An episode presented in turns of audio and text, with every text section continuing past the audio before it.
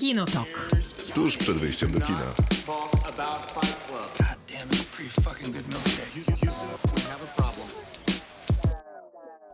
Krzysztof Majewski Maciej Stasierski. i w takim składzie do godziny 24. Przez dwie godziny będziemy o filmach i serialach rozmawiać. Mieliśmy rozmawiać oczywiście w standardowym składzie, Oczywiście. no ale Miłka zdrowotnie nie dała rady. Ale mamy nadzieję, że jednak jest to nic poważnego. Nie no, jesteśmy przekonani, że to nie jest y, nic poważnego. Ale zdrowia. Tak, no jest, zdrowia. Na przyszły tydzień no pewnie będzie z nami z powrotem, więc y, bez obaw. W Dziś... przyszłym tygodniu już chyba idziemy do kina. Nie no, w tym tygodniu idziemy do kina. Właściwie w tym tygodniu idziemy do kina, więc w przyszłym tygodniu już będziemy gadać o filmach kinowych i jest to pierwszy taki moment marca zeszłego roku. Nie, De facto. Nie, bo gadaliśmy jeszcze o filmach y, z kina y, Przez chwilę. przez chwilę. No tak, ale to jakby teraz, Ale chyba, teraz chwilę. chyba na takim pełnym już wymiarze pójdziemy.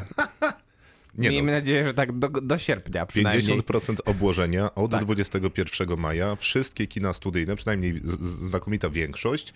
Sieć kin Helios, a tydzień później 28. Kina Cinema City i Multikino. Multikino. Tak jest. Więc tak to wygląda. Repertuary na 21 na najbliższy piątek wyglądają średnio, chociaż coś tam się poprzesuwało, wchodzi między innymi Ojciec. I Natomiast... to jakby buduje już e, klasę tego repertuaru. No tak, no bo to film, za którego Anthony Hopkins otrzymał Oscara za najlepszą pierwszoplanową rolę męską. No a w przyszłych tygodniach już się tam rozkręca na całego. 29 bodajże Godzilla vs. King Kong. Więc to będziemy już oglądać pewnie na ekranie IMAXowym. Najprawdopodobniej tak. I od razu zaznaczamy i przypominamy, że filmy w Kinotoku recenzujemy tak szybko, jak się da po oficjalnej premierze, która występuje w Polsce. Przy czym przedpremiery, pokazy specjalne, a także... Nie recenzujemy. Nie recenzujemy, a także filmów, które oglądamy na jakimś innym IP z jakiejś republiki, to Tak. też nie. To wszystko odpada w naszym wypadku, więc filmy pojawiają się wtedy, kiedy pojawiają się w normalnej, legalnej, oficjalnej dystrybucji jako polska premiera. Wtedy My lubimy mówimy. po prostu zapłacić. Tak, tacy jesteśmy. Dokładnie. To zapraszamy serdecznie na dwie godziny. Dzisiaj będziemy rozmawiać o serialu. Po pierwsze, polskim serialu, a to dlatego, że w robocie dzisiaj poświęcone polskim serialom właśnie, a rozmawiamy o produkcji, która nazywa się Klangor, przygotował ją Kanal Plus, no i zrobiła na nas raczej lepsze niż gorsze wrażenie. O tym serialu sobie pogadamy. Później porozmawiamy o serialu, jak on się nazywa? Miłość, śmierć i roboty, tak? Miłość, śmierć i roboty, dokładnie. Wśród Dobrze. producentów między innymi David Fincher, który właśnie podpisał wieloletnią umowę o współpracy z Netflixem. Sezon drugi, antologia, animacja, osiem odcinków. Można obejrzeć na jednym posiedzeniu, bo wychodzi tak z półtorej godziny, czyli taki 10 taki minut na odcinek, Średnio powiedzmy. długi sery, średnio długi film. Dokładnie, a na koniec będzie yy, perełka. O tak, Perełka to będzie film, który się nazywa Kobieta w oknie. Świetny reżyser, Świetny reżyser, jeszcze lepsza obsada. to prawda. Chociażby Gary Oldman w obsadzie. Gary Oldman, Amy Adams, Julianne Moore. E, Film zbiera, powiedzmy sobie, nie najlepsze recenzje. Jest szansa, że się do nich dołożymy. Tak jest. Kinotok. Serial.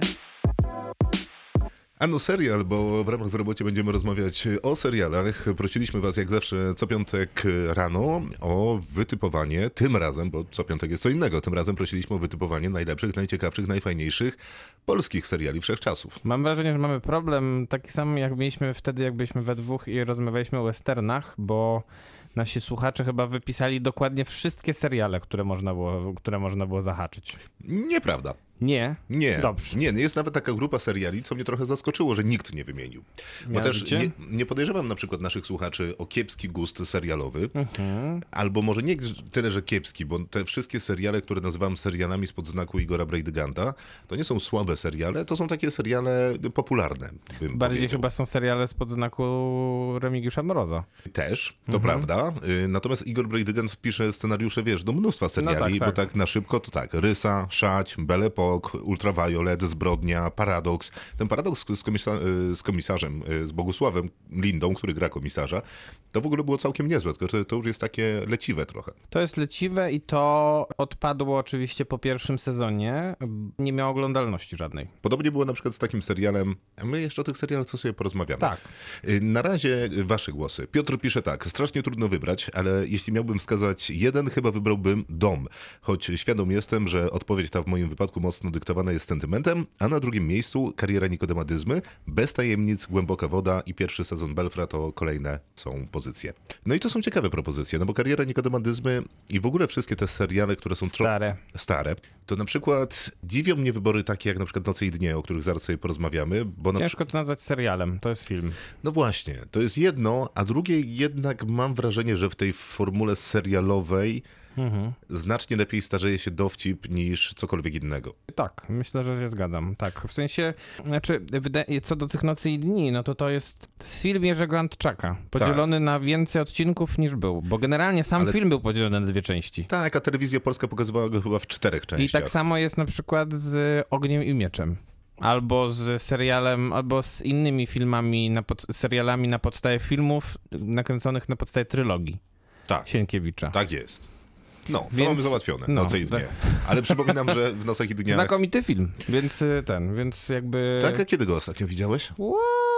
No to pewnie dawno. No właśnie, ja też, więc może on jest znakomity, jak się go widziało tak o, dawno. A moi rodzice twierdzą, że jest znakomity, ja ufam moim rodzicom, jeśli chodzi o polskie kino. Słuchaj, ten film jest tak stary, że Karol Strasburger, który w nim grał, Gra jest tam młody, tak, tak, on w tych nenufarach jest. tak, i wchodzi w białym garniturze Tak, wyciągnąć potem bukiet jest- dla potem jest Barbary. mokry. Dla Barbary. Barbary Niewcic. Tak, dziękuję. Ten film jest tak stary, że Karol Strasburger, wiesz, dwa razy robotę zmienił.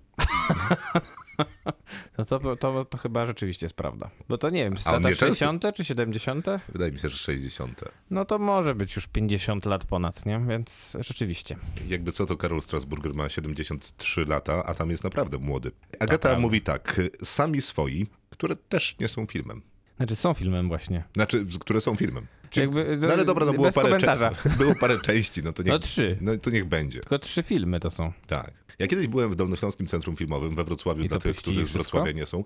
Nie, nie, puści, nie puścili, bo to była premiera książki o samych swoich. Mhm. I tak się składa, że prowadziłem tę premierę razem z zaproszonymi gośćmi. To była taka duża wpadka i fopa. Jeżeli ktoś był na tym wydarzeniu, to ja jeszcze raz przepraszam, bo pomyliłem nazwisko człowieka, z którym rozmawiałem, co zresztą mi wytknął zaraz po tym, jak to zrobiłem. Zresztą bardzo słusznie. Ale... Przyje... A teraz nie pamiętasz też, nie? Nie, E, ale przyjechali zgromadzeni z e, wszyscy zainteresowani filmem Sami Swoi. No, musisz wiedzieć, że na Dolnym Śląsku jest, e, są dwie wsie, w których Sami Swoi byli kręceni i obie uważają, że Sami Swoi to jest e, ich film. A to na Dolnym Śląsku było kręcone. Tak. I do łez mnie to bawi, a to dlatego, że to wygląda trochę tak jak Sami Swoi, tylko zamiast, wiesz, podwórka płotem podzielonego, to są dwie wsie, które się dzielą płotem. Ja miałem takie wrażenie nawet, że jak oni przyjechali, to siedli, wiesz, jedni po, prawej stronie, a drudzy po lewej. Niemalże zostawiając taki, taką kolumnę wolnych miejsc. No jedni utrzymywali, że wiesz, no ale my mamy coś tam z planu, a oni mówią, a no bardzo ciekawe, tyle, że mamy to drugie i to drugie jest ważniejsze, więc ubaw był setny. Adam pisze tak, 07 zgłoś się. Co? Nie komentuję, nie znam serialu. W sensie znam serial, jakby wiem co to jest, ale co, nie nie, nie oglądałem. fragmentu? Może oglądałem fragmenty. Pamiętam, że był jakiś taki odcinek, który bardzo przypominał mi e, filmy o Jamesie Bondzie, gdzie chyba, chyba jakimś, jakimś samolotem leciał Piotr Franceski grający negatywnego bohatera.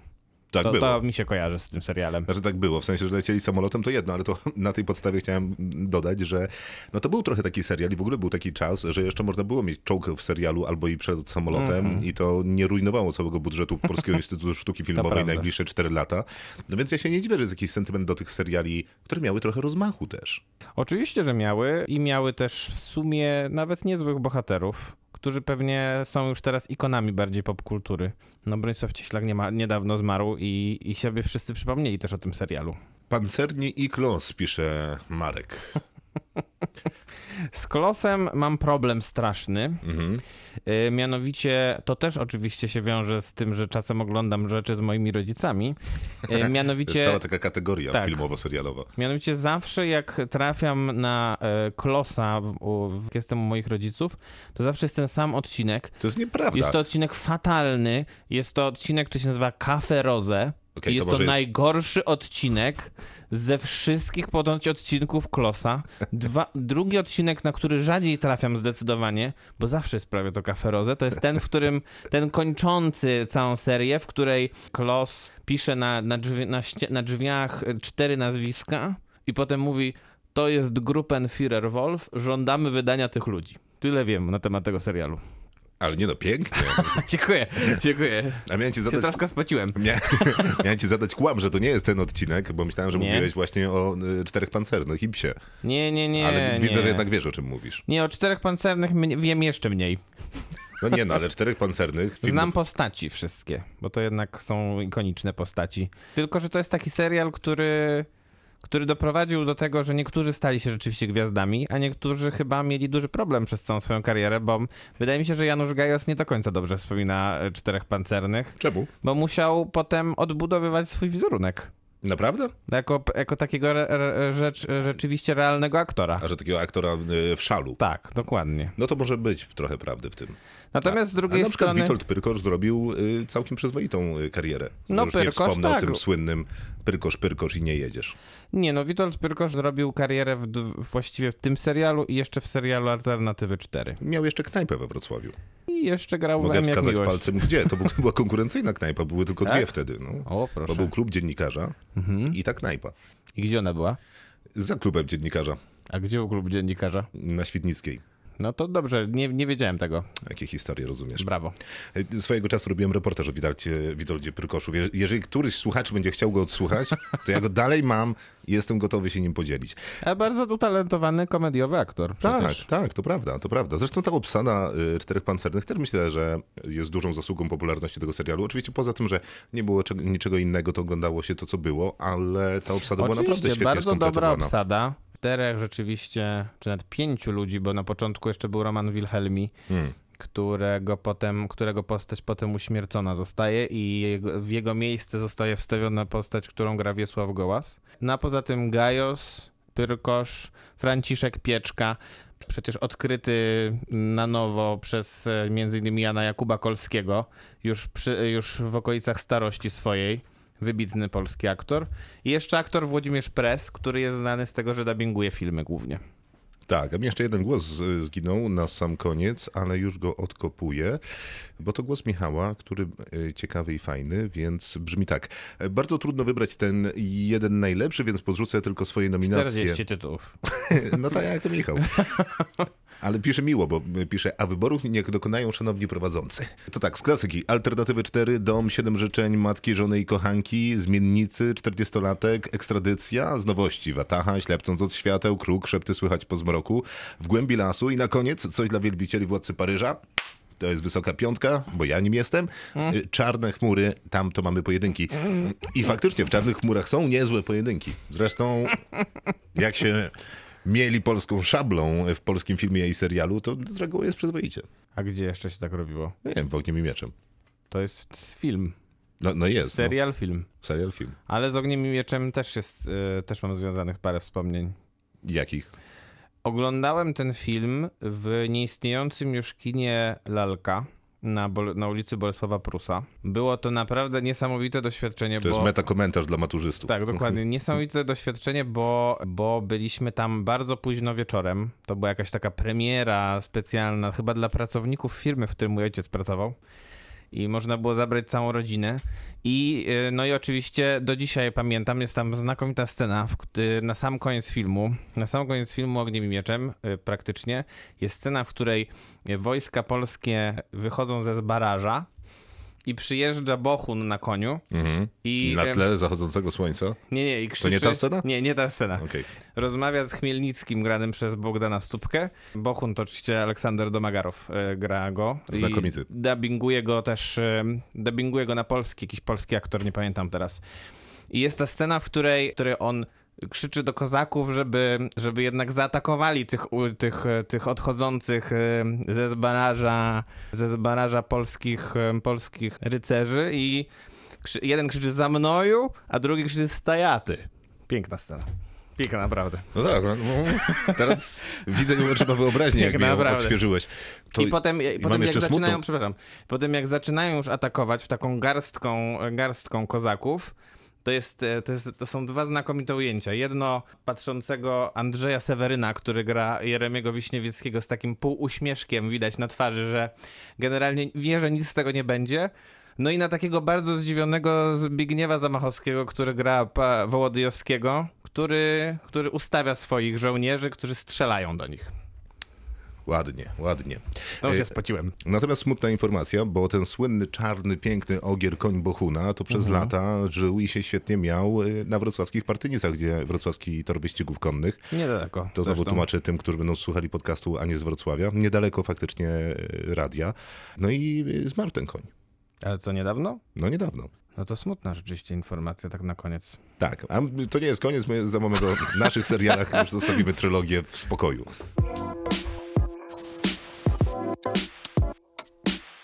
Kinotok. Serial. Czas na nasze rekomendacje serialowe, jeżeli chodzi o polski rynek seriali, bo dzisiaj o nich rozmawiamy. Takie było w robocie na piątek, no to zadanie domowe odrabiamy. Maciej, czy polskie seriale mm, są ważną częścią twojego życia? Zupełnie nie. Nie, no nie żartuj. W sensie, no coś tam się oglądało zawsze. ale- Złotopolscy. No to chyba jest najlepsze trafienie, jeśli chodzi o te, Nie. jeśli chodzi o te żenujące polskie telenowele w sumie. Oglądałeś?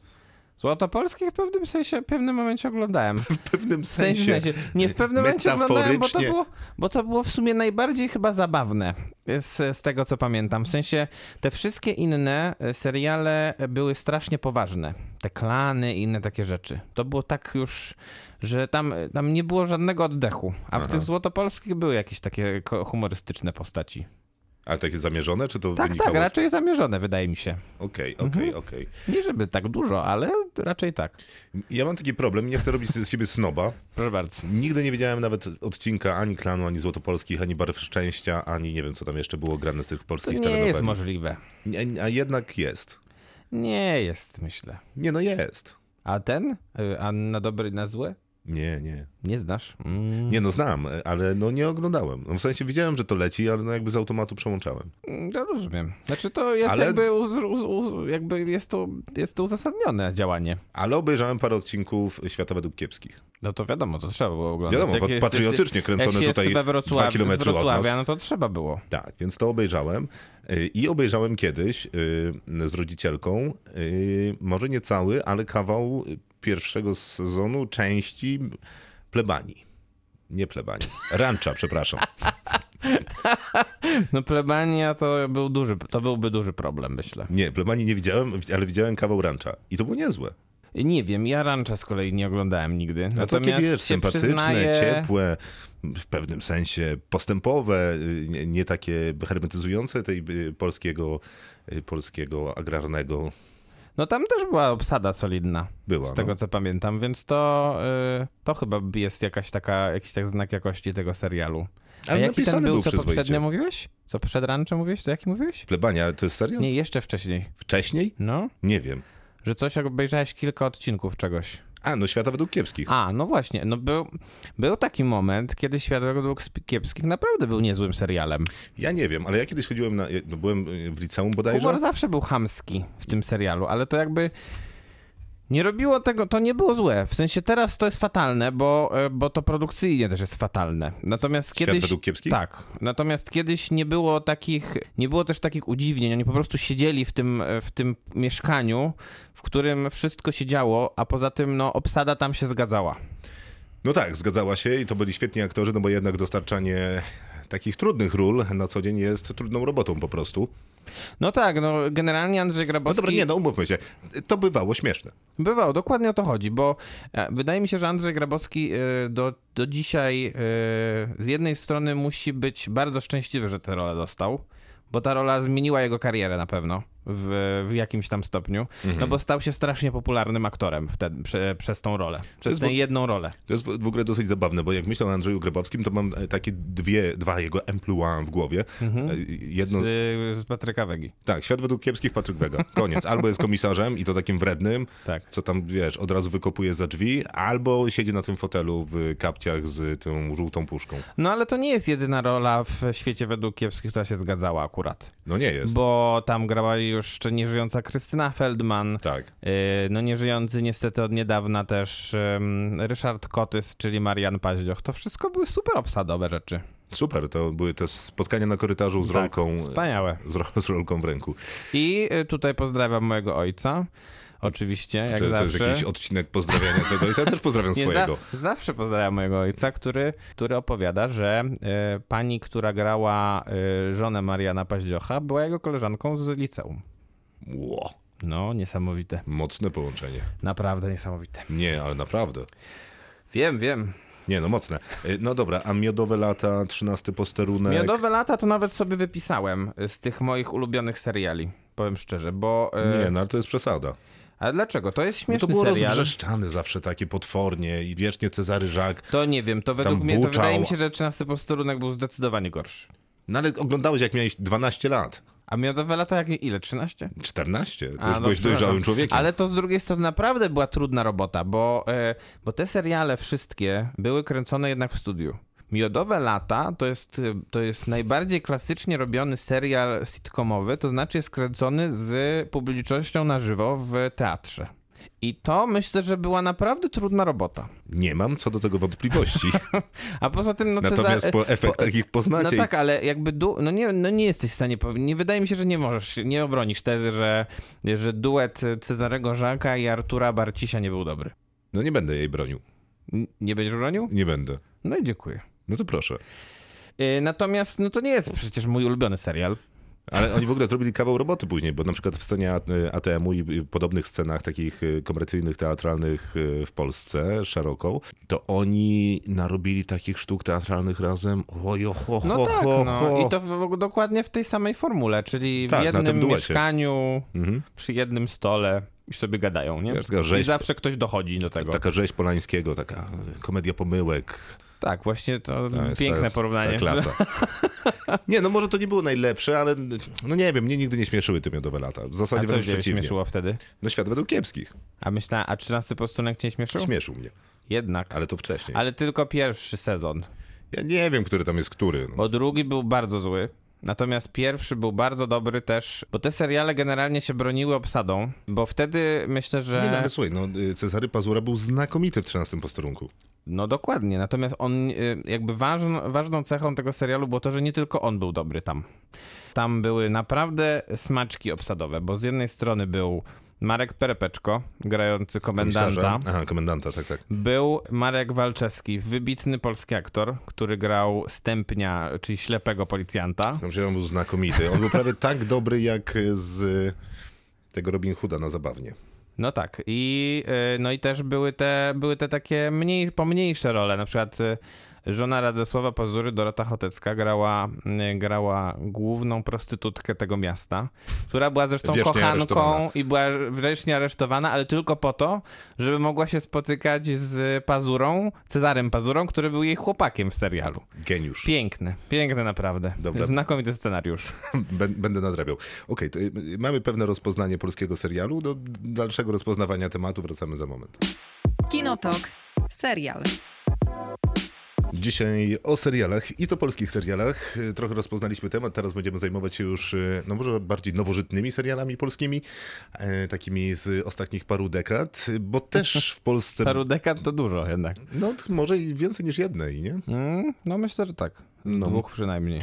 No bo musimy się jakoś odnieść do tego tematu, który wydarzył się na świecie, że jednak seriale w pewnym momencie, powiedzmy, że od Lostów, od Prison Breaka, czy od The Wire, czy od Twin Peaksu, jakby tam ktoś chciał liczyć, a pewnie każdy mógłby liczyć inaczej, no seriale zaczęły być bardziej filmowe, czyli stały się tą jakościową telewizją. Ale że... w Polsce to dosyć późno się pojawiło. Tak, dosyć późno się pojawiło. No długo czekaliśmy na pierwsze seriale polskie HBO, Kanal Plus, czy późniejszego wchodzącego do Polski Netflixa. Zresztą Netflix No, nie Netflix wiem, czy ma, to ma- dużo szczęścia do polskich seriali. Ale ile Netflix ma tych seriali polskich? Dwa, trzy? No cztery. Teraz? No Nie bo wiem, jest czy Witchera 1983, tak? Tak, Sexify, Jest Sexify, jest um, Erotika W 2022. Głębi Lasu, to jest Tak. też Netflixa serial, tak? Tak, tak. No i tyle chyba, tak? I Witcher, który można w pewnym sensie powiedzieć, że jest polski, tak? No, to jakieś tam do, cztery. do pewnego stopnia. Jakieś 4-5. Zależy jak erotykę liczyć. No tak, no erotika to raczej taka próba ambitniejszego czegoś, Czegoś. co się nie udało z nowelek, Mhm. antologii. I się nie udało. No nie, nie udało się. Zresztą gdyby ktoś posłuchać, jak bardzo się nie udało, to trochę o tym mówiliśmy. Tak. Yy, No dobra, ja mam sporo tych polskich No seriali. dajesz. Ja będę się odnosił. I wydaje mi się też, Zobaczę, czego ty nie masz i wtedy ja dołożę jeszcze jakieś może swoje tytuły. że może takim jakimś pierwszym jakościowym był Pitbull? No myślę, że Pitbull to który rok? Nie wiem. Myślę, że może być wcześniej nawet, bo jest taki serial, który jest zapomniany dość. To jest serial produkcji telewizji polskiej, który się nazywa Glina. Mhm. Serial Władysława Pasikowskiego z Jerzym Radziwiłowiczem w roli głównej. Który rok? Znakomity moim zdaniem. O, nie wiem, 2003 czy 2004? No to Pitbull to był 2005. No to to są po, po, podobne okresy. Tak, no i być może to były jakieś takie pierwsze próby. Być może jeszcze nie takiej świadomej jakościowej telewizji, tylko akurat, wiesz, można było Tak, bo e, skorzystać z pomocy telewizji polskiej. Telewizja Polska jeszcze potem e, po, po sukcesie Gliny zainwestowała trochę pieniędzy i postanowiła zrobić coś takiego, co się nazywał Oficer. I tego oficera to już było kilka sezonów, bo on się, tam jeden się nazywał Oficer, drugi się nazywał Oficerowie, trzeci się nazywał jeszcze jakoś tam i, i ten serial z kolei bardzo mocno wywindował Borysa Szyca, wydaje mi się, na, na gwiazdę polskiego kina Wiesz co, można by powiedzieć, że i Pawła Pitbull, Małaszyńskiego też. że Pitbull załatwił karierę Marcinowi Dorocińskiemu z kolei. No oczywiście, że tak, trochę tak jest. No, dzisiaj wpisując y, różne polskie seriale, żeby tak rzucić sobie okiem na, dla odświeżenia, zobaczyłem takie zdjęcie Marcina Dorocińskiego z, la, Z Pitbulla? z Pitbulla. On tam jest takim, wiesz, białym drelichu. Jest. Pod spodem ma chyba jeszcze czerwony drelich, żeby było podwójnie i taką fryzurę, co to tylko na początku 2000 lat można No było jest mieć. tam młody i tam nawet, e, tam jest też, tam jest pierwszy właśnie ten, e, ten pierwszy z, tych, z tego drugiego rodzaju ról Andrzeja Grabowskiego, tam, bo on tam rzeczywiście jest bardzo mocną postacią. Mm, Jest poważnym policjantem. Zresztą w Pitbullu, który później em, powstał filmowy, już nie robił go Patryk Wega, tylko ten ostatni Pitbull, w którym, e, w którym Marcin Dorociński występuje, który robił Władysław Pasikowski, to tam jest najwięcej tego, e, tego Pitbulla, jeśli chodzi o postaci, bo tam też powraca na przykład Krzysztof Stroiński, który grał w, e, w oryginalnym filmie i serialu Pitbull. Mm, znakomity polski aktor, bardzo niedoceniony moim zdaniem. E, I, i to, to były zawsze mocne obsady z, drugiej, z jednej strony, chociaż z drugiej strony można byłoby zawsze się zastanowić, czy Patryk Wega dobrze korzysta z tych swoich aktorów. No najprawdopodobniej nie idealnie zawsze, chociaż czasami wyciąga więcej niż ktokolwiek inny może by potrafił, E, ale to też okoliczności takie dziwaczne.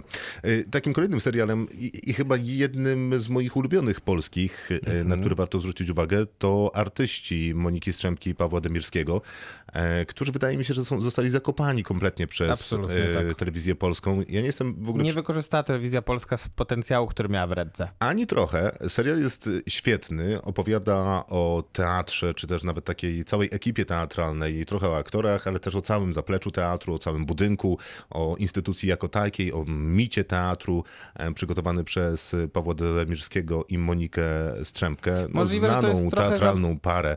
Może to jest trochę za ambitny projekt, jak na serial. Szczególnie dla publiczności takiej, która, która si- zasiadała telewi- przed telewizorem. Ale daj spokój, to chyba była emitowana, premiera była chyba na TVP 2.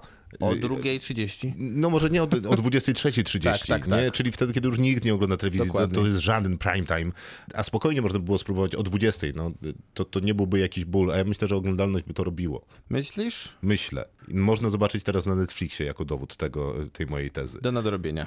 To jest w ogóle prześwietne. Dla wszystkich, którzy nie widzieli, no to jest absolutny ubaw. To, że mówię, że jest o teatrze, to to jest jego największa zasługa. Jeżeli ktoś źle kojarzy teatr, to może spokojnie przestać, no bo wszystko się tam y, zgadza. Ja gorzej Tam jest kojarzę... nawet Karolak, który gra właśnie y, taką postać prześmiewającą siebie.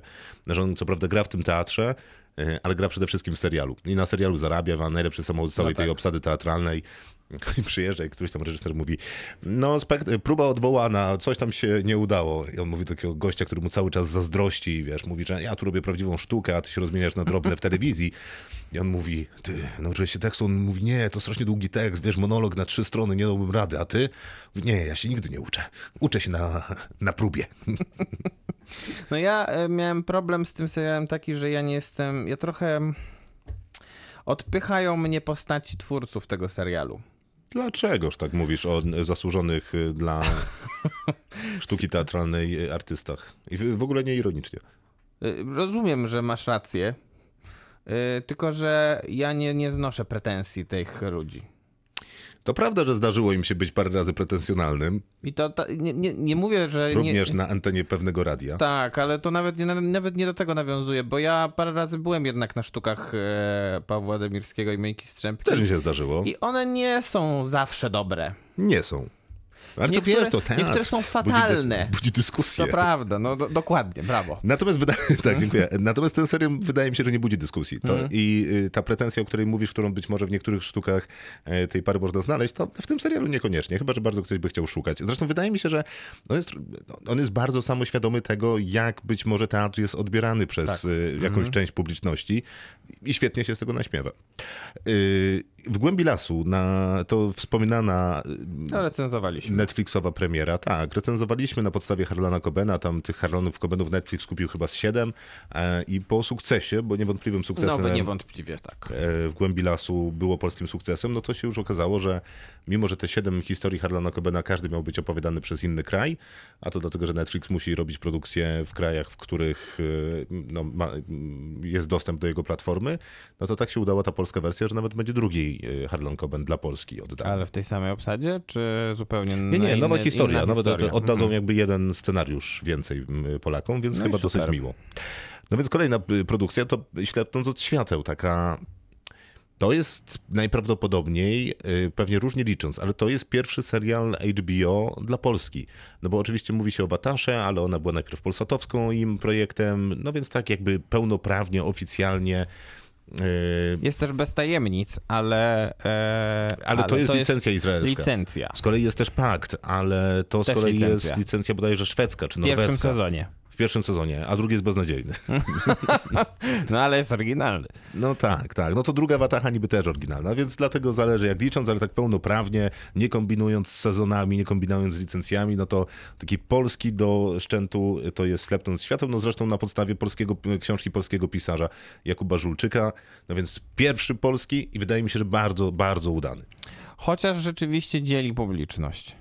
Chyba, No chyba, tam- bo- chyba rzeczywiście dzieli tę publiczność na pół. No tak, bo y, nie wiem, czy cały serial dzieli publiczność na pół. Mhm. No bo y, po pierwsze, jego dużą zasługą jest to, że jeżeli serial się udaje, no to tak, Deszcze Niespokojne śpiewam do dzisiaj, cytować parę innych seriali też jestem w stanie, a Ślepnąc od świateł miało premierę dwa lata temu i część powiedzonek z tego serialu y, weszła do języka. Ale przyznaj, że świadczy. większość powiedzonek, które wygłasza Jan Frycz. Nie no, wszystkie, które wygłasza Jan Wrycz. Dokładnie. No bo to jakby w, w, w kontekście tego serialu dzieli głównie ta jedna rzecz, czyli casting głównego aktora. Tak No mi się wydaje. No tak, tak. No bo wybranie Naturszczyka, czyli Kamila Nożyńskiego na główną postać drugiego serialu, bardzo Takiego takiego... mm, Opartego na jego twarzy, jego aktorstwie, jego ruchach, jego wszystkim. Jest złym pomysłem. Tak. Jest. Albo co najmniej ryzykownym pomysłem. Tak jest. I ja wiem, że w książce były, ale kaszaloty latające nad Warszawą, no może jednak nie. Natomiast Krzysztof Skonieczny, który jest reżyserem całego tego serialu, jest y, artystą wizualnym wyśmienitym. Oj, myślę, że to jest prawda. Myślę, że jest reżyserem, e, który, który bardzo dobrze by się sprawdził e, nie w polskim języku, jakby to źle nie zabrzmiało. A w sensie, że to jest mi- międzynarodowa jakość. Tak, dokładnie. To prawda, bez dwóch zdań. E, I dlatego też ślepnąc światło na tej mojej liście. E, Wataha to jest taki serial referencyjny dla mnie. W sensie, Mhm. jak oglądam nowy polski serial, to zastanawiam się, czy to było lepsze od Watachy. I Wataha ma swoje problemy, bo tak jak wspominałem, ten pierwszy sezon to najpierw był projekt Polsatu, e, tuż przed ruszeniem produkcji, oni zrobili całą preprodukcję, tuż przed ruszeniem produkcji, e, coś się tam wysypało, projekt przejął... Za duży może był projekt na taką telewizję. Być może, że wtedy był za duży. Wzięło HBO, wymieniło część obsady, dorzuciło chyba trochę pieniędzy, chociaż też nie, jakoś niespecjalnie wiele i coś jakoś to poskładało do końca. Ale to, tam, jest coś takiego, mimo że historia jest bardzo dobra, to jest dobrze wyreżyserowane, ta obsada wydaje się być trochę dwóch prędkości, to jednak historia się trzyma, ale wygląda to trochę jakby było klejone. Natomiast Ale jednak sezon uważasz, to że jest klasa. No tak. Ja pierwszy teraz nadrabiam, więc, więc co, co do tego się nie wypowiem, ale do drugiego na pewno siądę niedługo. No Wataha ma to do siebie, że ona... Jest, jest do nadrobienia też szybko, bo to jest, y, bo to jest 6 odcinków na 3 sezony, czyli 18 odcinków. Naprawdę myślę, że w jeden weekend. To prawda. Y, da się, da się na pewno. Ja umiem. Nie, no, ja wiem, że ty umiesz. Chyba też czasami. W każdym razie, no Wataha ma tą taką unikalną wartość, że korzysta z czegoś, co jest unikatowe na skalę Europy, a może świata, y, a jednocześnie bardzo polskie, czyli z polsko-ukraińskiej granicy. Jakby Tak jest. Nie kojarzę, żeby gdzieś na świecie była jeszcze polsko-ukraińska To granica. wygląda wspaniale rzeczywiście. I to jest świetny pomysł, żeby, wiesz, tak, mimo że bardzo lokalnie, to jednak bardzo interesująco, bardzo ciekawie pokazać jakąś rzeczywistość y, no, granicy. Wybranie tych, y, tej Straży Granicznej jako bohaterów też jest ciekawe, bo jest autentyczne, w sensie wierzy się w tę dynamikę i relacje pomiędzy tymi ludźmi i w sposób, w jaki mówią i Patryk Wega może się zaklinać, że on tam Rozmawia policjantów i rozmawia ze wszystkimi, wszystkimi. gangsterami i tak dalej. Tak, no to oni, to nie wierzę w żadne, żadnego jego bohatera. Tak. W sensie oni tak To nie prawda. mówią. Y, no. No i ten pakt to nie było bardzo złe. Dało się to oglądać na, nawet. To jest co prawda 700 na rola Marcina Dorocińskiego, w którym zaciska szczęki i chodzi w płaszczu, no ale, no ale dobra, niech będzie. Pozdrawiamy Marcina. Oczywiście, jak zawsze. Yy, Royst to jest z kolei serial, który mi się bardzo podobał. Niekoniecznie dlatego, że był świetną historią, bo wydaje mi się, że jest średnią historią. Yy, Ale będzie miał drugi sezon. no wiem, to mnie jakoś umiarkowanie cieszy. Będzie miał drugi sezon, natomiast ma bardzo dobrą obsadę. Royst. Ma też niezłego reżysera, któremu wydaje mi się, że zawdzięcza to, co mi się na w nim najbardziej podoba, bo to robił Holubek, czyli ten sam człowiek, który robił 25 lat e, niewinności, sprawa Tomka Komendy. Tak, dokładnie. I to samo zrobił y, w tym filmie i w tym serialu. Czyli w serialu najpierw pokazywał PRL, ale w taki sposób, że jak pokazywał PRL-owskie mieszkanie, to co prawda tam była ścianka Kowalskich, meblościanka e, i, i, i wiesz, były tam e, jakieś meble, które wyglądają nie najlepiej, bazeria na ścianach, e, tylko że w określony sposób pokaże to Waldemar Krzystek, na przykład w 80 milionach, także to wygląda jak mieszkanie... W, inaczej. nie no, ale to wygląda zupełnie jak mieszkanie z PRL-u. Jest nieprzyjemne, zimne, szare. Natomiast y, Holubek pokazywał te mieszkania z PRL-u, że używając y, y, tych y, eksponatów PRL-owskich, ale w taki sposób, że każdy hipster z Wrocławia i Tak. Warszawy chciałby tam jutro zamieszkać. Dokładnie tak. I ten sposób opowiadania Pytanie, czy to jest dobre, czy źle? podoba mi się. Nie wiem, czy to jest dobrze, czy źle. Ogląda się świetnie, więc Dobrze się biorę. ogląda. Dobrze się ogląda. No, a tak poza tym to jeszcze nie wiem, znaczy może te, ten kruk był taką jakąś próbą polskiej grozy, bo to nawet nie horror, ale taki powiedzmy thriller, horror. Tylko, że to jest. W Polsce nie ma tradycji horroru żad, Nie ma. żadnych, więc z czego miałoby się to nabudować, a pomysłu też na to jakiegoś świetnego nie było, więc y, No generalnie może być, ale. można powiedzieć tak, że te, e, że te nawet jakościowe produkcje polskie, bo ja też mam dwie jeszcze takie, które, które uważam, że warto o nich wspomnieć, natomiast e, nie powiedziałbym, że one są bardzo udane. W sensie to są próby pewnego rodzaju. Jedna to jest, jeden to jest stary serial Agnieszki Holland Ekipa. Serial, e, który miał być próbą e, politycznego, e, political fiction, Mhm. opowiadający o, z niesamowitą obsadą serial, naprawdę, który ma swoje wzloty i upadki, natomiast nie miał oglądalności żadnej, dlatego, dlatego nie był kontynuowany po pierwszym sezonie. Bo to nie jest zła robota zupełnie. W sensie tam są złe rzeczy bardzo. Są odcinki na przykład o terrorystach, które są do wyrzucenia, ale z drugiej strony e, no jakby to źle nie zabrzmiało, w ostatnim odcinku prezydent ginie w katastrofie samolotowej. Więc e, jest to pewnego rodzaju profetyczny niemalże serial. Prezydenta zresztą gra tam Andrzej Seweryn, premiera gra Janusz Gajos, e, więc obsada też robi robotę, że tak powiem. E, Na drugim planie też, też znakomite postaci, bo i Krzysztof Stroiński, i Katarzyna Herman, i Agnieszka Grochowska i jeszcze paru innych bardzo takich e, uznanych polskich aktorów. A drugi to jest coś, co chyba rzeczywiście oglądają bardziej nasi rodzice czy dziadkowie i oglądali, Janosik. czyli Czas Honoru. Serial, e, opowi- serial. opowiadający o, o polskie, polskim państwie podziemnym e, okresu II wojny światowej.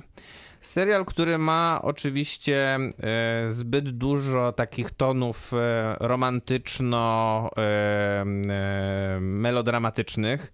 Natomiast jest serialem, który naprawdę wciąga. To tego nie można mu, nie, tego nie można mu zarzucić, że jest nudny i nie, nie, chce się, nie chce się go oglądać dalej, a poza tym ma kilka naprawdę inspirujących pomysłów obsadowych, bo e, szczególnie po, po tym, w jaki sposób został obsadzony w tym serialu Piotr Adamczyk, który gra w nim bardzo, bardzo niedobrego nazistę. Myślę, że jest to ciekawy pomysł, szczególnie w kontekście tego, że dotychczas po, przed tym serialem i po tym serialu Piotr Adamczyk grywa tak naprawdę tylko, tylko kryształowe i nieskazitelne postaci, a tutaj naprawdę dobrze się zabawił. I się nazywa? Serial? Czas honoru. Tak. Kinotok. Serial. Dzisiaj rozmawiamy o serialu polskim Klangor, przygotowanym przez y, Kanal Plus. Y, Całość jest do zobaczenia na tej platformie albo na playerze. Całość, czyli 8 odcinków. Ostatni odcinek miał premierę w czwartek. Piątek. W piątek. Nieważne. W zeszłym tygodniu wszystko już jest. Proszę. Jest cały do nadrobienia, tak. 14 maja dokładnie była premiera ósmego odcinka. Y, No dobra, y, to zacznijmy pokrótce od tego, co to jest za serial. Może od samego Klangora, bo to dosyć ciekawe i też wydaje mi się, że dobrze umiejscowiające nas w rzeczywistości tego serialu, co jest dosyć istotne mm, i do czego pewnie ja się będę odnosił ze dwa razy jeszcze w trakcie, kiedy o tym serialu będziemy rozmawiać. Klangor to jest Wrzask, żurawi wrzask, symbol y, nadejścia wiosny i nadziei. I to prawda, że Świnoujście, y, wsteczna delta Świny, Świna, te wszystkie okolice to po pierwsze jest piękne miejsce, również dla Jest. wszystkie, całej maści ornitologów, którzy chcieliby się kiedyś wybrać, to tam można mnóstwo ptaków pooglądać. Zupełnie ale... dobrze też wygląda w kamerze tego serialu. No właśnie, wygląda to prześwietnie. Łukasz Kośmicki reżyseruje. To jest dosyć ciekawe, bo to jest człowiek, który jest reżyserem y, tego serialu, ale tak generalnie to jest operatorem, a na swoim reżyserskim koncie to on ma na przykład rodzinkę.pl. Ale też nakręcił jeden film. e, To film, prawda, film ale nazywa- lepiej brzmi, jak powiem, że na swoim koncie ma na przykład rodzinkę.pl. To prawda, dobrze. To nie będę mówił, jaki film. No powiedz. Film się nazywa Ukryta Gra. E, Ostatni film e, w karierze tragicznie zmarłego Piotra Staraka-Woźniaka. I To Alan Starski chyba tam robił Alan scenografię. Starski robił scenografię, Paweł Edelman, znakomity polski operator, robił zdjęcia. Y, Film o tym, jak Bill Pullman gra w szachy y, w, Dobry? w perelowskiej Warszawie. No, moim zdaniem całkiem przyjemny. W sensie taki bardzo staroświecki Ale będziemy o Klangorze? e, okrągłosz. No i świetnie. I to jest tak, scenariusz powstał, no, scenariusz napisał Kacper Wysocki i to jest dosyć ciekawe, ponieważ on mm, powstał w ramach takiej pierwszej edycji Kanal Plus Serious Lab i to jest taki cykl warsztatów przeznaczonych dla y, przyszłych scenarzystów, którzy pracują nad swoim tym pierwszym scenariuszem, który ma szansę realizacji. I on został zrealizowany właśnie jako Klangor. To To jest jest pierwszy scenariusz. tak. I to jest kryminał e, i jesteśmy w tym Świnoujściu. Historia jest dosyć miła, mm, przynajmniej na początku, bo mamy y, rodzinę 2 plus 2 I dwa psy. I dwa psy, więc 2 plus 2 plus 2. Więc wszystko się zgadza, dopóki y, nie zostaje zawiązana akcja. Dobra, Arkadiusz Jakubik jako Rafał Wejman, Maja Ostaszewska jako Magda Wejman i do tego e, dwie córki, Katarzyna Gałązka gra Hanie Wejman, a Matylda Giegrzyno gra Gabi Wejman. Do tego mamy jeszcze dosyć istotnego Ariela Galeja, granego przez Macieja Musiała. I Tak, i jeszcze trochę tej obsady jest. Wojciech I będzie- Metzwaldowski. i będziemy o nich wspominać wraz z rozwojem tej recenzji serialu, Y, ale szybkie zamocowanie akcji jest takie, że Arkadiusz Jakubik gra y, psychologa więziennego. więziennego. Jego żona jest, jego żona, którą gra Maja Ostaszewska, Jest medyczką. jest y, tak, jest opiekunką chyba, tak, osób starszych, tak, Tak, ale w Niemczech. w Niemczech. Niedalekich zresztą. No i dwie dziewczyny, które oczywiście są w wieku takim chyba licealno późnym, dokładnie- wczesnym. Licealnym wieku i Hania Wejman, czyli Katarzyna Gałązka, spotyka się z Arielem Galejem.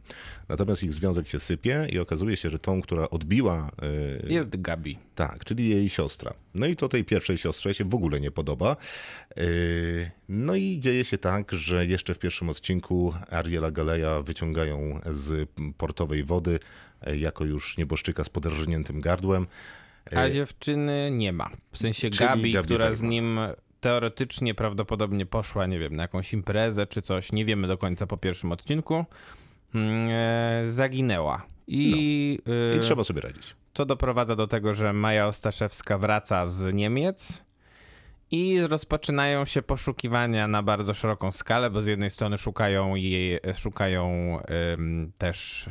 Aha, bo ważny jest jeszcze drugi element tak, tego pierwszego odcinka, czyli to, że z więzienia ucieka jeden z najniebezpieczniejszych więźniów, czyli ym, Emil Knapik. Emil Knapik, grany przez Konrada Eleryka. Mhm. Y, I on jest pierwszym podejrzanym. I on ma też jakieś poważne problemy e, e, Psychologiczne. psychologiczne, które zresztą miał leczyć Arkadiusz Jakubik, czy też rozpoznać, czyli ten filmowy Rafał Wejman, serialowy. kiepsko mu poszło. E, No albo, no tak, najprawdopodobniej przegapił pe pewne Tak. zjawiska, grał w jakąś swoją psychologiczną grę, w którą najwyraźniej przegrał, no bo mm, ucieka z więzienia ten Emil, więc ta gra się siłą rzeczy kończy. No i to jest mniej więcej tak rozstawia ten serial e, swoje figury na szachownicy i wydaje mi się, że robi to bardzo sprawnie, bo ja nie mam pojęcia o co mu chodzi w pierwszym odcinku, ale kompletnie jestem wciągnięty. I mam wrażenie, że to głównie za sprawą Arkadiusza Jakubika, który niesie 90% emocjonalnego ciężaru tego serialu, chociaż muszę przyznać, że nieźle pomaga mu Katarzyna Gałązka, która ma dosyć dużą rolę, Tak. a nie nagrała się ta młoda aktorka w życiu jeszcze specjalnie. Młoda, I nie jest to wcale zła rola. To w ogóle nie jest zła rola. Ja mam w ogóle takie wrażenie, że tu jest niewiele złych ról. E, Całość jest jeszcze tak komplementowana. Są jakieś złe? Takie, porozmawiam o tym jeszcze. Rozumiem. Całość jest komplementowana przez muzykę Mikołaja Trzaski, czyli głównie jęczenie trąbki. Tak. To wydawało mi się świetnym pomysłem, dopóki mnie to nie zmęczyło i wydawało mi się już obrzydliwe. Bo gdyby y, tak jak robią to Amerykanie, Mhm. ta trąbka, taki charakterystyczny jęczący dźwięk, który y, się powtarza co w zasadzie non-stop w pewnym Tak jest. momencie. Byłby ciekawy, gdyby on się pojawiał w tych momentach na przykład, y, nie wiem, odkrycia jakiejś zagadki. Podkreślający kolejnej. jakiś dramatyzm. Tak, dokładnie, nie? Gdyby był takim powracającym motywem. A oni po prostu jadą samochodem jest ta trąbka. To, to akurat się zgadzam z tym, Jest to nieznośne, więc jak czytam w komentarzach y, no, ludzi w internecie, którzy piszą gdzieś tam pod serialem, że uch, na muzyka tworząca klimat. Jaki klimat? No przecież tego się słuchać nie da. Tylko Mikołaj Trzaska taką robi muzykę. Taką samą robił muzykę na przykład do filmu Wojciecha Smarzowskiego Wołyń. Tak, I ale na tym to polega... gra e, akurat dobrze. W sensie można... Też, też gra trochę krócej. Tak, bo właśnie. jednak gra 2,5 godziny, a nie 8. Nie, no to jest, nie, da się tego, nie da się tego znieść po prostu. E, Zwłaszcza, że wydaje mi się, nie wiem dlaczego zaczynamy od muzyki, ale zwłaszcza, że kiedy ta młodzież, e, czyli e, te chociażby siostry Wejman idą na imprezę, to tam grają na przykład remiksy takie, jakiejś takiej polskiej muzyki popularnej, ale przerobionej na jakąś house'ową muzykę. No i to jest super i podejrzewam, że jak już wszystkie knajpy się otworzą, to będzie... To będzie dobry pomysł. Tak, to będzie dobry pomysł, żeby to tam puścić i ludzie będą się dobrze przy tym bawić. Więc jakby tam muzycznie jest to pomyślane, no ale wydaje mi się, że za dużo Mikołaja Trzaski w 8-godzinnym serialu to nie jest dobry pomysł. Natomiast dobrym pomysłem było to, i tu oddaję honory wszelkie temu człowiekowi, który nazywa się Kasper Wysocki i napisał scenariusz, na to, żeby jakby poprowadzić tę historię, w moim zdaniem, w takim jakby na zderzenie. Bo z jednej strony jest Arkadiusz Jakubik, czyli ten człowiek z służby więziennej, e, który no, jest tak jedną nogą w niej. Ma co prawda stopień oficerski, Tak, tak. E, No ale tak naprawdę nie jest służbą więzienną, tylko jest psychologiem, która akurat ma No ta, taką, a nie inną cywilem pracę. że w tej sytuacji. Tak, Tak, mimo że naprawdę. ze stopniem e, mundurowym. I- Ale to mu wystarcza, żeby doskonale znać Wszystkich. tak, i wszystkie procedury. Całe te procedury i rozmowy służby więziennej kompletnie mnie kupują. W sensie nie wiem, czy tak wygląda straż więzienna, e, służba. Pewnie tak. Nie wiem. Nie bardzo mnie to interesuje. To, co mi przedstawia serial, w pełni kupuję. To brzmi wiarygodnie, autentycznie, wszystko jest w tym dobrze.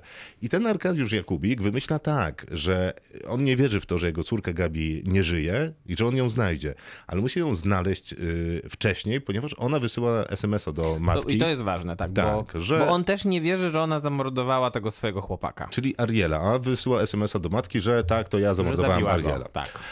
Więc Arkadiusz stwierdza, że musi ją znaleźć, żeby ją zabezpieczyć przed systemem, bo system jest walcem i nie będzie go interesował żaden niuans, więc on musi ją przygotować do tego, żeby te niuanse nie istniały albo istniały jakby służąc jej korzyści.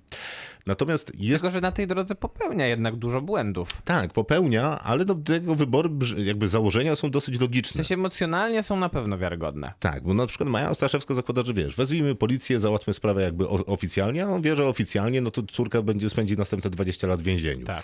I pojawia się tutaj Danka Schulze, czy Schulz, czyli Magdalena Czerwińska, też zresztą niezła jako ta pani inspektor, prowadząca śledztwo, y, no, raz wyjaśniające śmierć Ariela, dwa y, mające wyjaśnić... Znaleźć też. Mhm. Oni chyba, nawet nie, oni chyba nawet nie chcą jej szukać, chcą wyjaśnić okoliczności, w jakich zginęła, bo nie wierzą w to, że żyje. Nie wierzą, bo myślą tak naprawdę założenie jest takie, że prawdopodobnie po tym jak zamordowała swojego chłopaka, popełniła samobójstwo i teraz trzeba jej szukać po prostu. No dokładnie. No więc ten pomysł na to, że Arkadiusz Jakubik jakby biegnie przed policją szukając córki, a policja i cała reszta serialu rozgrywa się jakby trochę za nim, no jest cudownym pomysłem. Głównie dlatego, że Arkadiusz Jakubik ma taki problem, y, że jest zrozpaczony tym, że jego córka zaginęła, jest zrozpaczony tym, że była zamieszana w jakieś okoliczności związane ze śmiercią chłopaka, co wie, że będzie obciążające dla niej psychicznie, więc na poziomie e, psychologicznym e, poniesienie tego serialu właśnie postacią Jakubika Rafała Wejmana jest świetne, bo nie dość, że on odkrywa kolejne karty tej zagadki, co się stało, co się stało, e, to jeszcze dostarcza cały ten emocjonalny zapas. No jest ta scena, w której on razem ze swoją żoną, Mają Ostaszewską, jadą tym swoim kombi i niemalże się rozbijając. Tak. E, no to to jest świetnie emocjonalnie wygrane i takich scen nie brakuje.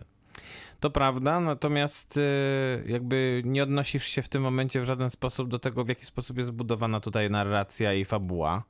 Wydaje mi się, że to też nie jest zupełnie, że to też jest bardzo sprawne. W sensie y, miałem, miałem takie, miałem takie to, to, jest, to jest bardzo złe porównanie, miałem takie porównanie, pojawiał mi się przed oczami trochę ten serial, który oglądaliśmy i który recenzowaliśmy Undoing. E, I w pewnym sensie serial Klangor jest jakby antytezą tego, co było robione w Undoing, bo em, w tamtym serialu, w tych każdym z tych sześciu odcinków, które, które były, e, ten twist, twist w cudzysłowie, na, który był na końcu, który miał, który miał jeszcze gmatwać sytuację, doprowadzał, e, doprowadzał widza do większej jeszcze konfuzji, a potem na początku odcinka e, był antyklimaksowy, że tak powiem, czyli, czyli, raczej, e, czyli raczej e, wywoływał uśmiech politowania. Tutaj te karty są, e, te karty są odkrywane i coraz bardziej jednak jesteś zainteresowany tym, co się wydarzy. I coraz więcej postaci też jest, też jest wciągany w tą, wciągane w tę fabułę. E, I to są dobrze zrobione też postaci. Tak, nie ma tu papierowych postaci. Te kolejne odkrywane karty przez co najmniej pierwszych pięć odcinków z ośmiu, e, jakby nie komplikują tej historii, tworząc jakieś niewiarygodne połączenia nitek, tylko po prostu odkrywają kolejne karty na stole, jakby poszerzają nam obraz, a nie starają się go zagmatwać. Tak, a szósty to jest odcinek- super uczciwe. Z kolei szósty odcinek to jest odcinek, w którym karty wszystkie są odkryte. I ja nie jestem w stanie go znieść. Nie jesteś w stanie znieść. To moim zdaniem jest największy problem tego serialu. To, że on w pewnym momencie, właśnie po piątym Opowiada odcinku, wszystko.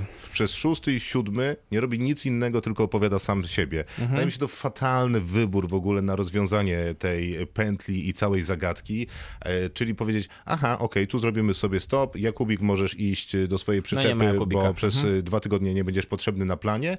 I zaczyna się to opowiadać jakby tymi, którzy byli zagmatwani w całą Tak. tą sieć, żeby nam opowiedzieć historię, dokładnie nam ją pokazując. Mhm. Nie dość, że to traci tempo, to jeszcze traci jakby cały wydźwięk emocjonalny dla mnie, który niósł na plecach swojej żółtej kurtki Jakubik. Ta żółta kurtka zresztą, która wydawała mi się takim absurdalnym pomysłem i skopiowanym prosto z Darku, w tym serialu jest rozwiązane jednym zdaniem, jest to świetne. Nie dość, że buduje postać, to buduje jego relacje z innymi postaciami, Mhm. no w ogóle wszystko jest tam dobrze.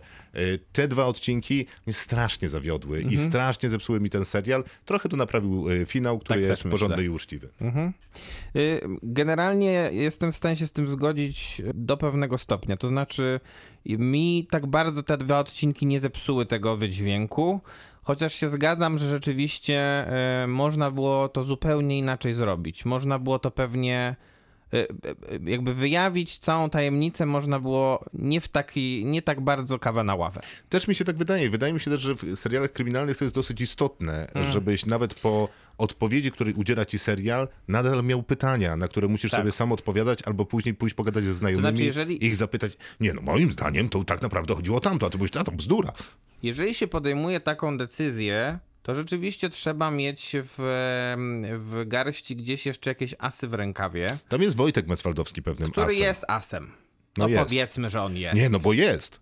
On, Naprawdę jest asem. ta jego rola jest prześwietna. Tak, to prawda. Jeszcze parę słów zostało do powiedzenia, no bo Arkadiusz Jakubik zdecydowanie dowozi to, co ma do dowiezienia, a trzeba powiedzieć, że ma... Nie jest to zaskakujące. Nie jest, ale ma strasznie dużo roboty i mogło być zaskakujące, nie, mogłoby nie być zaskakujące, że w pewnych momentach sobie nie radzi, no ale tak nie jest. Arkadiusz Jakubik radzi sobie w każdej sekundzie tego serialu, jest zwyczajnie znakomity. Arkadiusz Jakubik jest najlepszym polskim aktorem. Współcześnie to jest teza do Eee, obronienia. Myślę, że naprawdę to jest do obronienia teza, bo nawet w krytykowanym przez nas serialu Król on był jedynym y, do, broniącym się aktorem. Więc co on nie dostanie do grania, to robi robotę. Po prostu. No to możemy tak przechodzić sobie. Arkadiusz Jakubik, najlepszy aktor w Polsce. Okej, biorę to. Natomiast Maja Ostaszewska niestety nie jest najlepszą aktorką w Polsce. I ja mogę się też... Jest jedną z lepszych polskich aktorek I wciąż. ja mogę się głęboko mylić, natomiast nie jestem w stanie znieść jej w tym serialu. Rozumiem. To jest... Ma, mam wrażenie, że będziemy za moment rozmawiać o Amy Adams w naprawdę To nieciekawym nie jest aż filmie. taka zła rola, jak Amy Adams. To nie jest aż taka zła rola, natomiast poziom histerii wydaje mi się ten sam i ja go w ogóle nie biorę. Tylko, że... e, To jest hister- histeria prosto z teatru. Możliwe, nie wierzę że- przez pół sekundy w tę postać. Możliwe, że dlatego, że rzeczywiście to jest chyba najgorzej napisana postać. Y, Bo, Możliwe. Bo, bo nawet te postaci mniejsze, które, które są napisane troszkę tak pretekstowo, y, są wygrane też przez aktorów. Bo Maja Ostaszewska ma rzeczywiście do grania to, żeby być mimozą tutaj. No y, tak, a, y, która I jest nią płacze, prostu. Tak. krzyczy, wrzeszczy lub protestuje. I to jest koniec.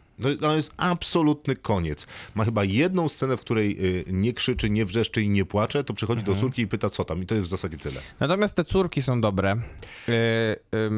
Myślę, że no, o Metzwaldowskim już trochę mówiliśmy. Tak, ale Wojciech Metzwaldowski wygląda inaczej niż Wojciech Metzwaldowski. Przede O, wszystkim jest e, chudszy, e, znacznie bardziej poważny. Bardzo mi się podoba to, z jaką łatwością jakby zrzuca z siebie taką, nie wiem, moje skojarzenie z Wojtkiem Metzwaldowskim jest takie, że on ma świetny potencjał komediowy. No zdecydowanie Też tak. miałem wrażenie, że dosyć długo niewykorzystywany, tak w pełni, ale Czy taką... wykorzystany dotychczas, to też bym nie powiedział. No właśnie, y, a, a ma taką dużą łatwość zrzucenia z tego komediowego y, kostiumu z siebie i wchodzi, wiesz, te czarne, mroczne, świnoujskie swetry w ogóle bez żadnego problemu. No wygląda jakby się tam urodził, a w służbie więziennej spędził całe życie.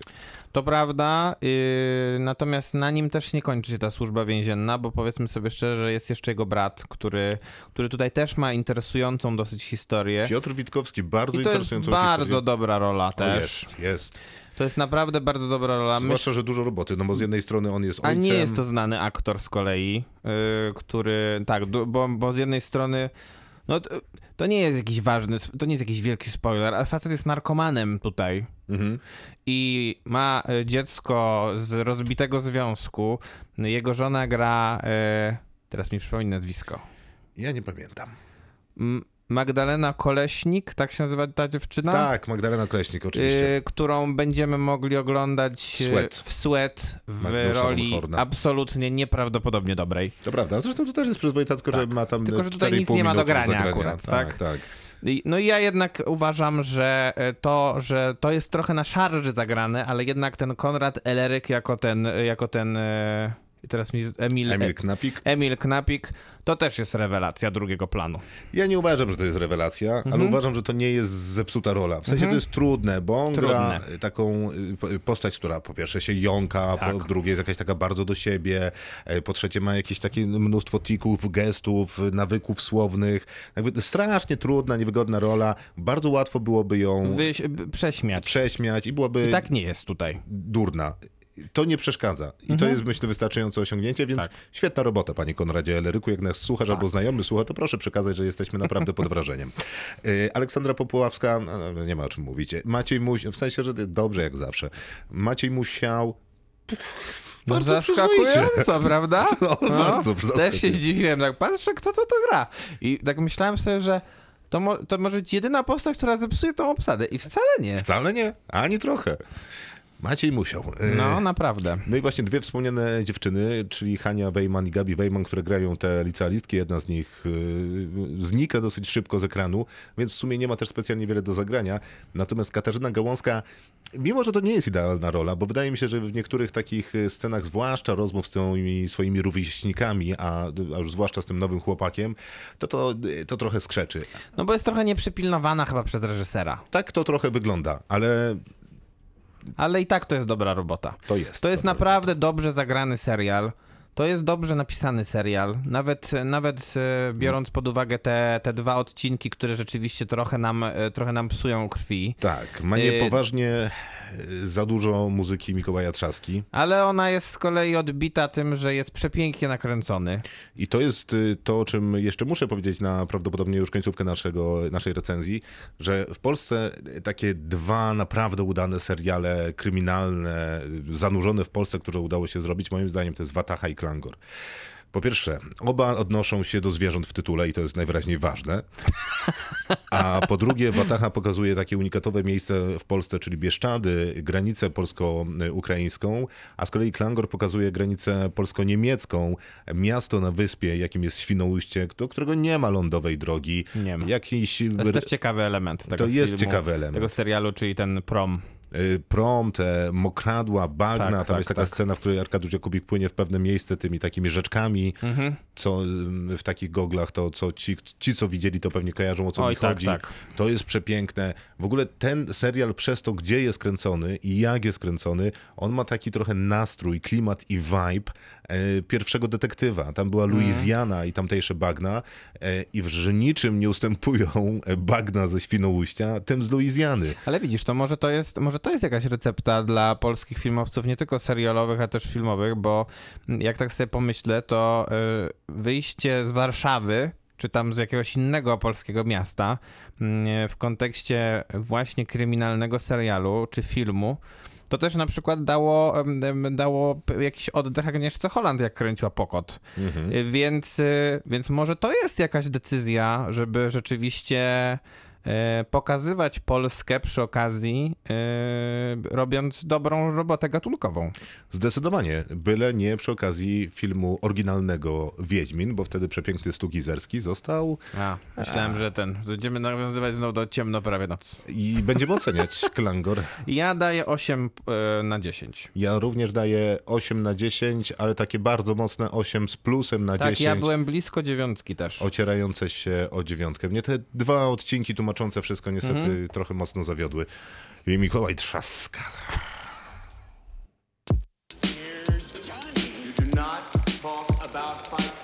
Kinotok. Film.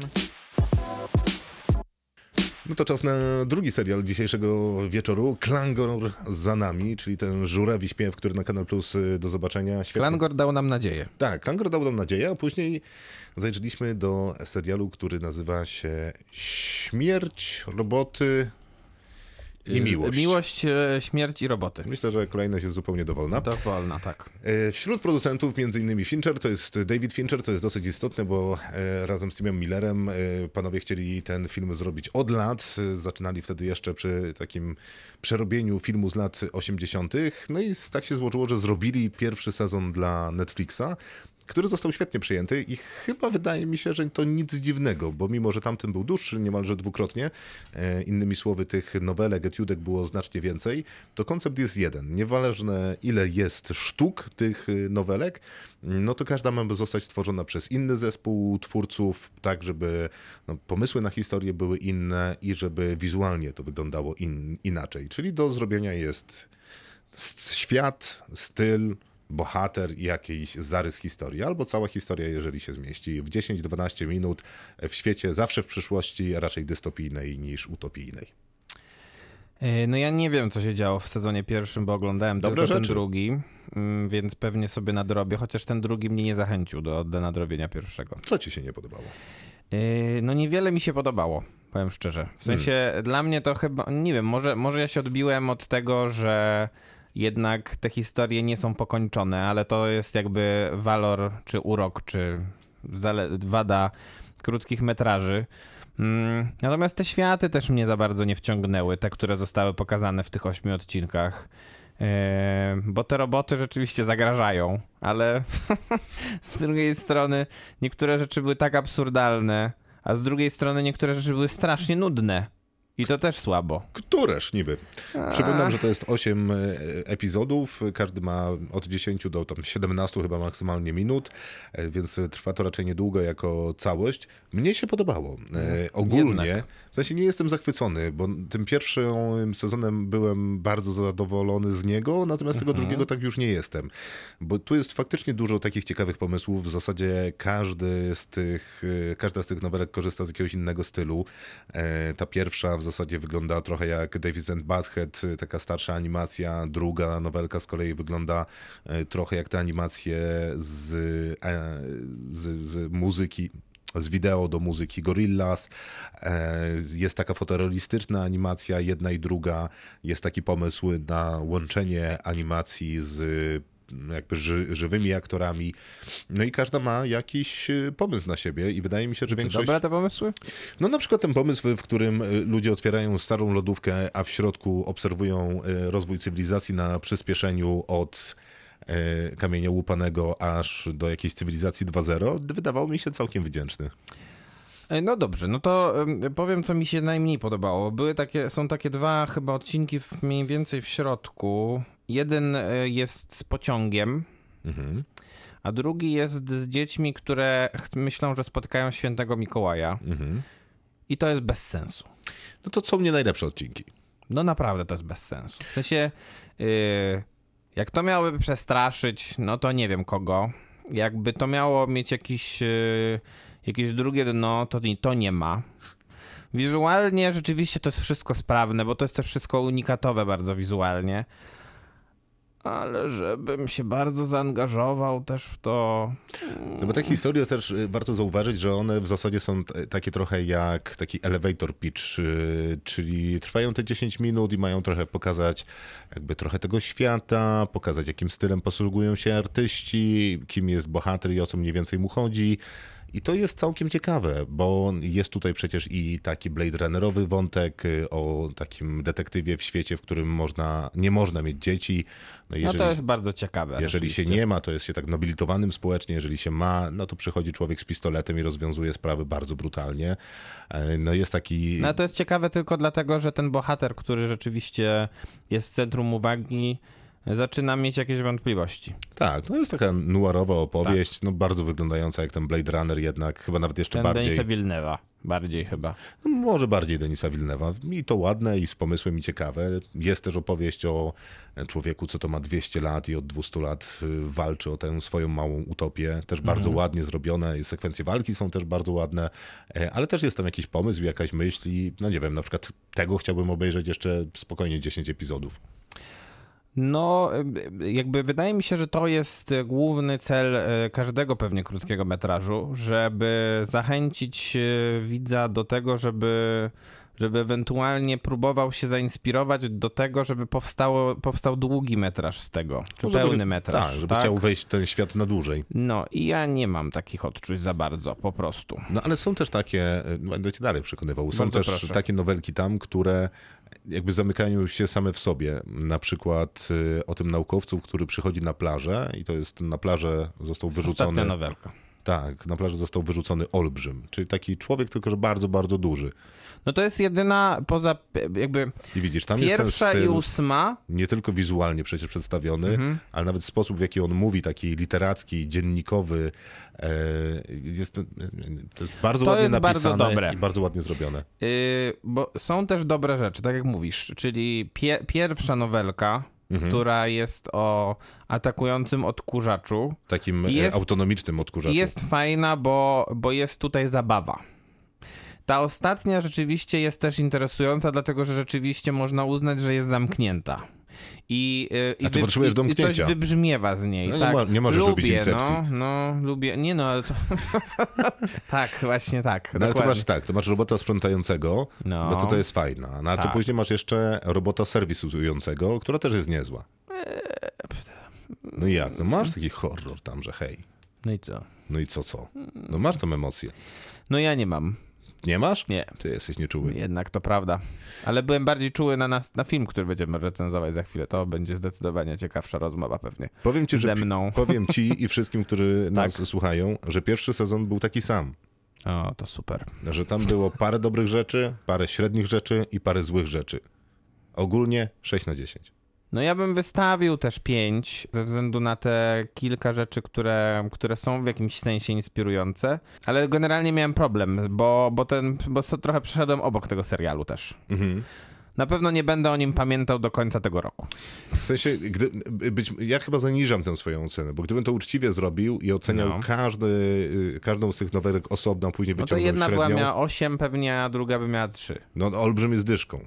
No dobrze, a, ale no Święty Mikołaj jest 1 na 10. No może dwa. No i widzisz. No więc może sześć. No to dajesz 6, no to ja tak. 5. No to dobra. Kinotok. Film. No to mamy tylko jeden film e, dzisiaj, bo same seriale. No i chcielibyśmy powiedzieć, że to wybitny film, ale to na pewno nie jest prawda. Kobieta w ognie, e, w oknie to e, film, który będziemy teraz recenzować. Joe Wrighta, czyli reżysera, który na swoim koncie ma mnóstwo dobrego Tak. kina. No bo chociażby Duma Ma. i Uprzedzenie, która pewnie w sercach wielu ma swoje specjalne miejsce, ale też Pokuta, zresztą też z... Zupełnie przyzwoity film. Tak, tak, tak, ale chciałem powiedzieć, że... Też z Keira Knightley. Też z Keirą Knightley, dokładnie. I też z Keira Knightley Anna Karenina. którą chyba lubię najbardziej. Prawdopodobnie jego najlepiej wymyślony film, bo rzeczywiście Pracujący z na bardzo dobrym planach. pomysłem tak, zrobiony. Mhm. takim teatralnym. Do tego Czas Mroku, który no może nie jest wybitnym filmem, ale na pewno nie jest złym. Nie, no jest dobrym, solidnym takim y, biopikiem z bardzo dobrą rolą przecież Gary Oldmana. A do tego jeszcze Hanna, czyli taka y, mariaż z kinem akcji, ale też trochę science fiction. E, Tam przecież y, bardzo młoda Saoirse Ronan Saoirse gra. Ronan i Kate Blanchett chyba też. Kate Blanchett, ale tam jeszcze Joe Pen, nie Joe Pena, e, tylko e, Eric Bana, O, proszę. który gra takiego jej mentora. No a teraz przyszedł film, który mm, miał się pojawić w kinach, ale najpierw pod, podję- okazało się, że chyba nie jest udany, więc postanowili go trochę przemontować. Y, No i tak go przemontowywali, że przyszła pandemia, więc w ogóle się nie pojawił w kinach. I go kupił Netflix. y, I go pokazał i pewnie szybko zniknie z Netflixa też. No może tam trochę zostanie, jak już go sobie y, kupili. Występują Amy Adams, Gary Oldman, Julian Moore, Anthony Mackie, no i Wyatt Russell, y, też skądinąd znany y, dosyć aktor, więc obsada jest naprawdę niezła. No jeszcze Żeby- Jennifer Jason Lee też. Żeby, żeby nie powiedzieć, że jest imponująca. Jest. Opowiada historię o Annie Fox, która jest psycholożką, natomiast jest zamknięta w domu, a to dlatego, że cierpi na lęk przestrzenny. E, Przychodzi do niej psycholog, który stara się ją wyciągnąć z domu. Tej lęki leżą w traumie z dzieciństwa. A jej takim nawykiem na zawicie nudy jest no, wyglądanie przez okno. Zresztą ona ma całą kamienicę w Nowym Jorku, mam wrażenie, w w Bostonie, Tak. mm, co jest dosyć imponujące. e, Więc psycholog, skąd ma pieniądze. no, z tej, tej psychoterapii, którą prowadziła. Aha. A teraz jemu płaci nic? Nie płaci mu? No, widocznie ma dużo. Ważna jest to postać, ten facet, bo e, gra go aktor Tracy Letts, który jest też autorem scenariusza, a przy okazji jest e, bardzo dobrym dramatopisarzem. Jest autorem sztuki, która zyskała niesamowity poklask na Broadwayu, a potem została przeniesiona na film i się nazywa e, Sierpień w hrabstwie Osycz z, z Meryl Streep, film. No, kto lubi ten film, ten Tak, lubi. dokładnie. No to, natomiast, y, natomiast jest to też człowiek, który pokazywał, że umie grać w filmach, bo, nie, bo między innymi można było go zobaczyć dwa lata temu w dwóch filmach, które były nominowane za najlepszy film, czyli w Małych Kobietkach grał i grał też w em, Ford vs. Ferrari. Y, Kogo? Henry'ego Forda. Forda. E, Bardzo dziękuję za Bardzo e, szybki opis tej szóstoplanowej postaci w filmie. Nie, to nie jest szóstoplanowa postać w filmie, bo to jest scenarzysta filmu. Czego nie mówi w filmie. Yy, ale jest to scenarzysta, to jest bardzo ważne, bo generalnie e, główne zarzuty wobec tego filmu, w przeciwieństwie do tego, że e, po, poza oczywiście e, e, kreacją Amy Adams, do której pewnie się odniesiemy, to jest jednak scenariusz i reżyseria Joe Wrighta. To do- dosyć dużo, główna aktorka, scenariusz i reżyseria. Tak. Wspomniana Amy Adams jako Anna Fox, jak wspominałem, ma problemy psychologiczne, siedzi w domu, a żeby zabić sobie nudę, wygląda przez okno, obserwując, co tam się dzieje, a akurat dużą zmianą jest to, że sąsiedzi jej się wymieniają z naprzeciwka, jest. czy jej ulubione okna do obserwowania. Jest to taki pomysł, jaki, mm, e, jaki był w e, oknie na podwórze Alfreda Hitchcocka. Nie, nie jest. A, a przynajmniej jest gorzej zrealizowany. E, Alistair Russell Pomysł i jest podobny. Alistair Russell i Jane Russell to małżeństwo, które się tam wprowadza. Mają też syna Itana, który będzie odwiedzał Amy Adams, żeby opowiedzieć jej, jak to jego życie się toczy z Jak rodzicami. ojciec jest okropny. Z i- rodzicami, którzy najwyraźniej trudni, dokładnie. E, No i ci rodzice to Gary Oldman, Julian Moore, chociaż to się może zmieniać, a Antony Mackie, jeżeli ktoś będzie go szukał w filmie, to jest e, Falcon, chociażby z serialu Falcon and the Winter Soldier. Ktoś go na pewno będzie musiał szukać, bo ciężko go znaleźć. Tak, bo ma łącznie 45 sekund w tym e, filmie. Ale jest na plakacie, więc ważne. No, więc jakby tyle jest y, w tym filmie i faktycznie z jednej strony to jest taki pomysł Hitchcockowski i pewnie pomysł na film był podobny, bo ma być takie budowanie dramaturgii, napięcia, thriller taki w stanie czystym, czyli dreszczowiec, no bo oczywiście Amy Adams, czyli Anna Fox w mm, filmie, no zobaczy zbrodnie przez, y, Oczywiście. przez te okna. Natomiast Ale jako ona zbrodnie zobaczy. no właśnie, jak to wygląda?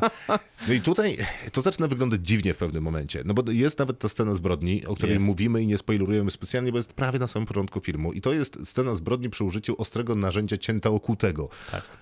Wygląda trochę jak z jakiejś takiej, y, w sensie to, jak wygląda... Nie, i proszę sobie wyobrazić, że Krew. ktoś wpadł na pomysł, że jak ten nóż tnie, to bryzgi krwi padają nam na ekran.